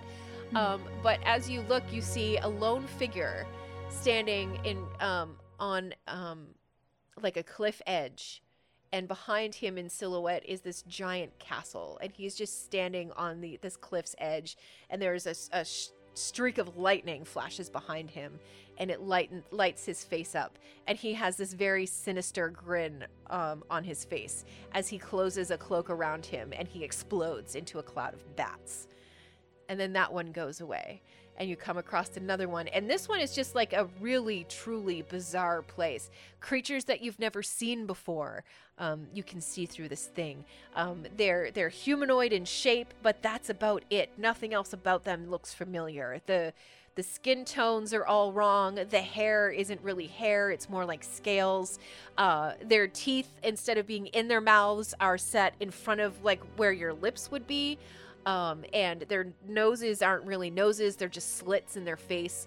Uh, their eyes uh, are set further apart on their heads and they're just like pure black. You can't really see anything else um, in their eyes. There's no other color than that black. And then that rift kind of closes a little bit and you guys come back through the other side of the mystery mine. The ride is now over. That was terrifying, Not doing Paid a ticket again. for that. Right? Cost you Why? a ticket for that yeah God damn it. it sure did Apple never swears, but she's like, dag nabbit. Dang nabbit. Yeah, did not Save like the that. worst for last. Did not like. God. Oh no, we get the lake left. Yeah. That's true. That is true. And you guys should be able to do uh, the Silversong Lake by the time the Big Top Extravaganza and the crowning of the uh, Witchlight Carnival happens. I'm just hoping we got about a half an hour. Um, Yeah. So let's try to. Uh, Run there. We'll run there. you're just gonna Yeah. run, run, run, run, scoot, scoot, scoot, and let me find my Silversong Lake. There it is. All right. So this uh, attraction actually doesn't cost you anything. Good. Because we don't have nothing. We got one Right. left. At this point, okay, so um, mist gathers at the banks of a shimmering lake. Near the center, a mermaid lounges in a large ornate bowl, singing a glorious, haunting song that captivates spectators on the lake shore. In response, the water in the lake coalesces into magical sculptures that whirl around her as she performs. And Rain introduces her as Palasha, Flash of the Mermaid. Palasha the mermaid. Oh, didn't we learn something about her before? I can't remember what it was. Mm-hmm. Mm-hmm. She was proposed to. Yeah, something like that. It was a failed proposal because he didn't actually say anything. Right. And as you guys are, are taking in the performance, continue talking. I just need to like uh to describe describe to you uh what's happening as you guys are having this conversation. So you guys can keep doing your thing, but um as you guys are, are having this discussion, you start to hear like really rude jeers coming from the crowd. That was a sour note, Palasha. Wasn't very good. Then you hear another voice that just says, You putting on a little weight there, Palasha? You're looking a little round, huh? All from the same person. Oh, so rude. Yeah, but they're the the place where the voice is coming from is dramatically different. So like one to the right of you, one to the left of you, one like across from you. Um, I don't have anything else mean to say right now in my brain. Um, apparently, I'm in a very good mood today. Uh, so you hear a third, very rude, uncalled for uh, statement uh, that comes from like where you guys are standing, but like a kind of across the lake a little bit. Looking for Uh, it. the source. Yeah, give me a perception check. Oh, 22. damn. All right. Natural Hang on, I've got to double check a thing. Um, but as you. Uh, so just to recap, you guys do know that Palasha is uh, in love with Candlefoot. You do know that Candlefoot fudged his uh, proposal because he lost Yep. his voice or something happened anyway. Um, and you also know that um, Palasha and Candlefoot haven't really seen each other since this proposal went um, went south. Uh, give me a perception check. Uh, oh wait, I already did. You got a twenty-two. Um, you see, uh, you see Kettle Stream, Kettle Steam. Sorry, Kettle Steam, um, weaving through the crowd and darting back and forth and saying very terrible things. And uh, Palasha does eventually falter in her song, and she does eventually hit a very sour note. And as she does, it appears to be more than she can simply bear, and she dives into the water. That was rude. I tried to grab him. Um, why don't you give me a stealth check to see if you can sneak up on Kettlesteam? Um, let me double check something. I'm pretty sure it's disadvantage.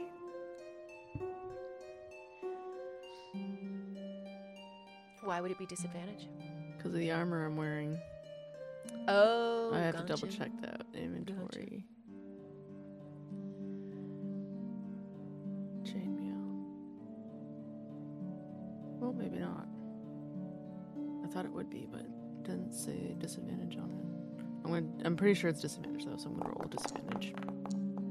Oh, natural one. Well, good Plus lord, you shouldn't have. Thank bless your heart for being honest, but all right. So I'm like the I'm like the person trying to catch the fish in the river. Just you know, Yeah, just a back. little bit, a little bit short every time. Um, you actually were able to uh, like get like a handful of feathers at one point, and she just, again, just kind of slips your grasp. Um, have you told Apple and Liam you're like you've you're seen like you spotted her? It's it's it's the the Kenku. The Kenku's here causing trouble. They can't catch her. Damn. All right, if you guys, if you two would like to give uh, chase, it's entirely up to you. Yeah. Uh, but it'll be a Yeah. stealth check. Wait, in my stilts? yeah. on your stilts, it. or you can take them. Uh, you know what? I can even say that if you take them off and tap them twice, they'll turn into like the size of toothpicks, and you can keep them in your pocket. Ooh, I like that. Okay, perfect. Because Yeah, I I'll can give- just I'll give you that. imagine falling in those. right? Uh, a sixteen. Okay. So Apple Hey. rolled a 12. You rolled above a ten. Finally. Yay. All right. So, um, Cypress, you are keeping the attention of Kettle Steam as she's running through the crowd. And what she's not expecting is a rabbit folk and a satyr to be part of your posse. Uh, and with the help of Liam and Apple, you the three of you manage to corner Kettle Steam. And uh, Rain uh, brings up the rear and gets up behind her and just says, Listen, we don't want any trouble. We just want to know why you're here and what's happening. And with that, uh, Kettlesteam kind of stops uh, and doesn't really put up much more of a fight. And, um, you know, uh, Rain kind of has her by the arm and she uh, walks her kind of out of the crowd that was watching uh, the performance at the Silversong Lake. And you guys just kind of go over uh, to where the crowd is uh, a little less dense. And uh, Kettlesteam and Rain sit down and have a pretty serious conversation. And Liam and Apple and Cypress, feel free to chime in if you guys uh, have any questions for, for Kettle Steam or anything like that. But she offers up the following information. Many years ago, I made a pact with Zybilna, the Archfey, who rules the Feywild domain of Prismeer. Recently, I've become convinced that something is wrong. And as a warlock, I sense that Zybilna is no longer in touch and it's a very disconcerting thought. And Rain kind of nods because Rain hasn't heard from Zybilna either. And Rain is also deeply connected to Zybilna. So they kind of bond over that at first and, and expressing their uh, concern for their patron. Um, Kettlesteam just wants to talk to the carnival's owners about Prismeer, but they keep giving her the cold shoulder. And she knows or at least she's pretty sure she knows, that they know more than they're letting on. And during her last visit, Kettle Steam shares that she heard Witch and Light talking in their wagon.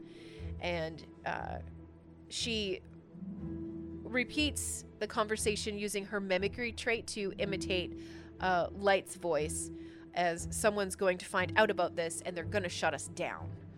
And she hears, which you guys hear, which is calm, steady reply of, We agreed to this pact. Our hands are forced, but our eyes are open. We let the hourglass coven take what they want. We agreed to this. Our hands are forced, and our but our eyes were open.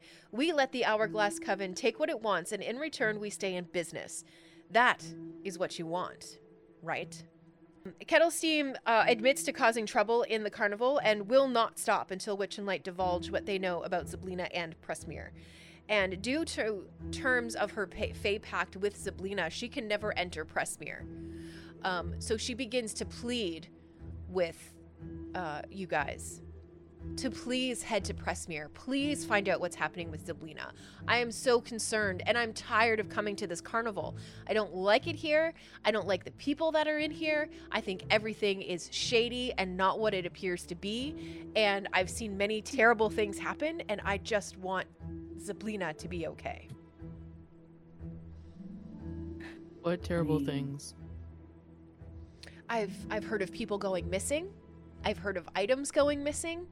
I've heard of uh, you know memories even of people who have been to the carnival um, just suddenly disappearing. That's frightening. Yeah. hmm I don't like forgetting. No, forgetting is terrible. Do you know what the hourglass coven's taking? Did you overhear that? I don't know. Well, I mean, I assume that they're the ones behind, uh, you know, uh, the the people missing and the, the things missing, and even you know the the memories and changes of mood. Hmm. Do you know where the entrance to Prismeer is?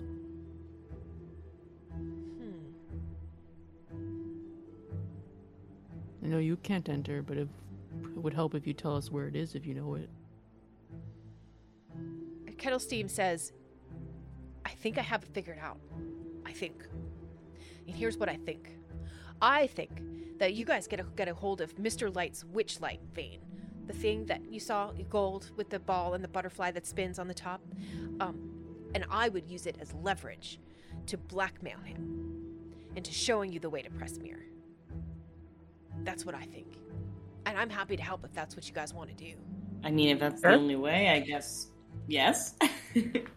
Seems excessive. Is there another way? I mean, maybe. You know, like door or something we just, you know. Yeah, as a as a Walk as a. DM, there's always more than one way. Just depends on Tell us. Yeah, right. Just depends on which way you guys want to go.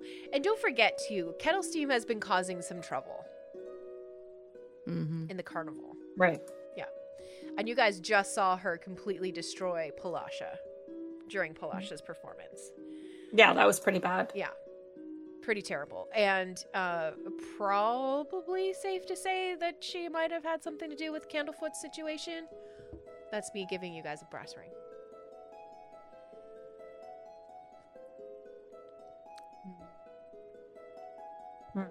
We were hired to uh help out Prismeer. So we'll be doing that anyway, but you gotta stop the the, the bad things. It's not nice. What do you mean bad things? The what you were doing to Palasha. Yeah, you're tearing her down. That was That pretty poor- rude. The the poor dwarf with the dragonfly rides. I saw you there. Well, oh, that's it's just I'm just trying to get the attention of Mr. He Witch could have got Mr. Light. really hurt, and then with that, like I stand my full height in front of her, and Give me an imitation. Um, give me an imitation. No, give me an intimidation check, please. I wanted that to keep going. nineteen. yeah, it solidly works, and you don't even ask for it. But she holds out to you guys a corn husk doll, and it has a uh, thorny stem tied around its neck. and it is dressed, although more colorfully, um, but it is dressed like Candlefoot. What's this? Um, and she, uh, I won't say happily, but she does divulge all of the information. She explains that this is how she was able to steal the voice. She tells you how to break the spell. All you have to do is untie the thorns around the doll's neck, and Candlefoot will be able to speak again. I do that. Okay.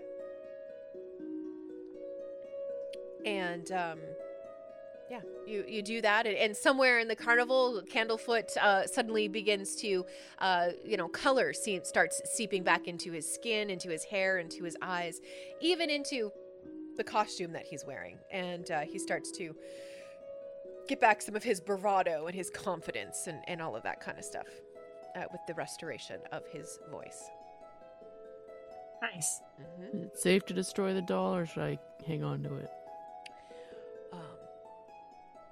I I don't like to destroy things that have been or I don't I wouldn't leave it somewhere where somebody else could just pick it up. I I I, I hesitate to leave magic items laying around like that, but Okay. you know, it, it is actually up to you all. Cerberus hangs onto the doll. Cool.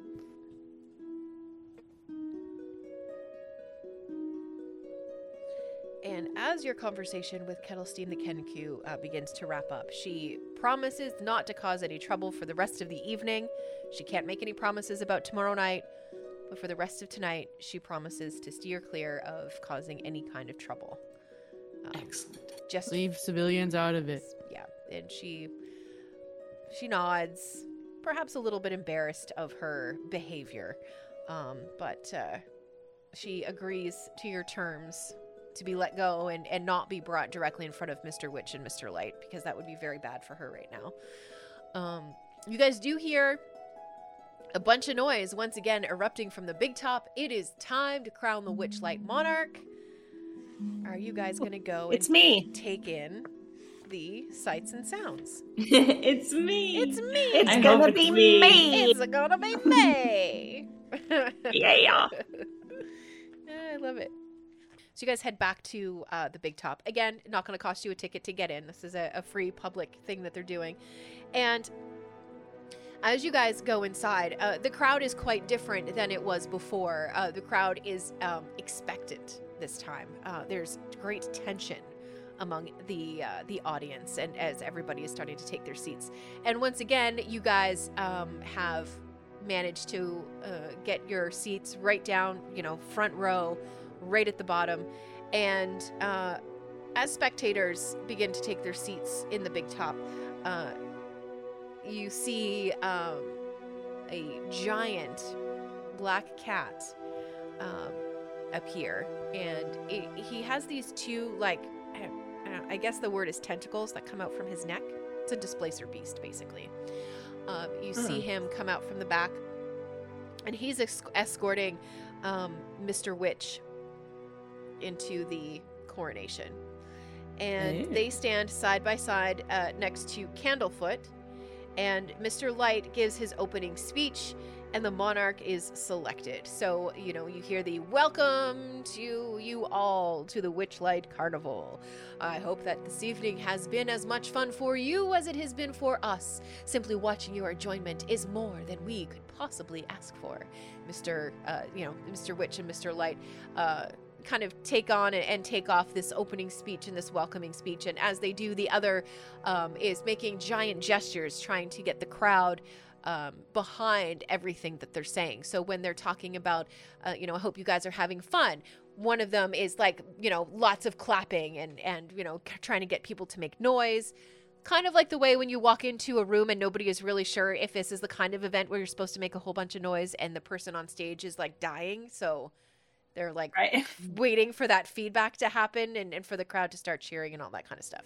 So as that Ah. starts to get underway, you hear this drum roll. That's a drum roll, I guess, in uh, um, the Nero. fastest drum roll.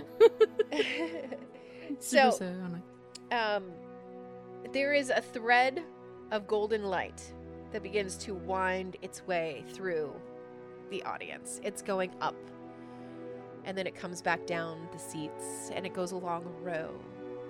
and it eventually begins to coil around Cypress.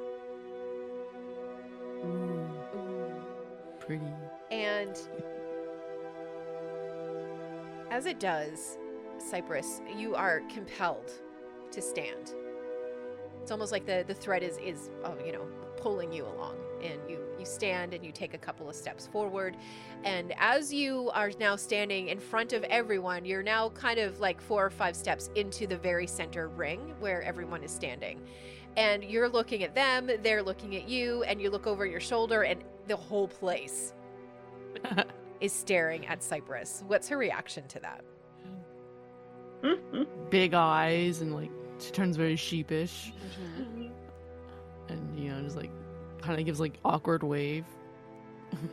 And as you do that, standing in the middle. as you do that awkward wave, there's like one person in the very, very back who's like, "I saw her. She was really good at the snail race. I saw her." And like then, like everybody just it's infectious, and everybody is clapping and everybody is celebrating. And uh, Aw. you hear the the calliope from outside. It starts playing like this ridiculously happy and joyful music. The mood is over the top. There's ribbons and glitter, and you get this giant crown.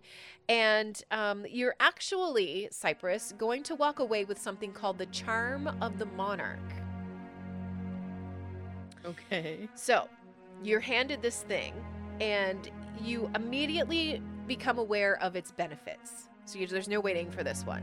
The charm of the monarch. The charm of the monarch. You can sprout a pair of beautiful butterfly wings, and as long as you have the wings, you gain a flying speed equal to your walking speed. You gain plus five on all charisma-based ability, ch- excuse me, ability checks. And these effects last for one hour. After you use the charm three times, it will vanish.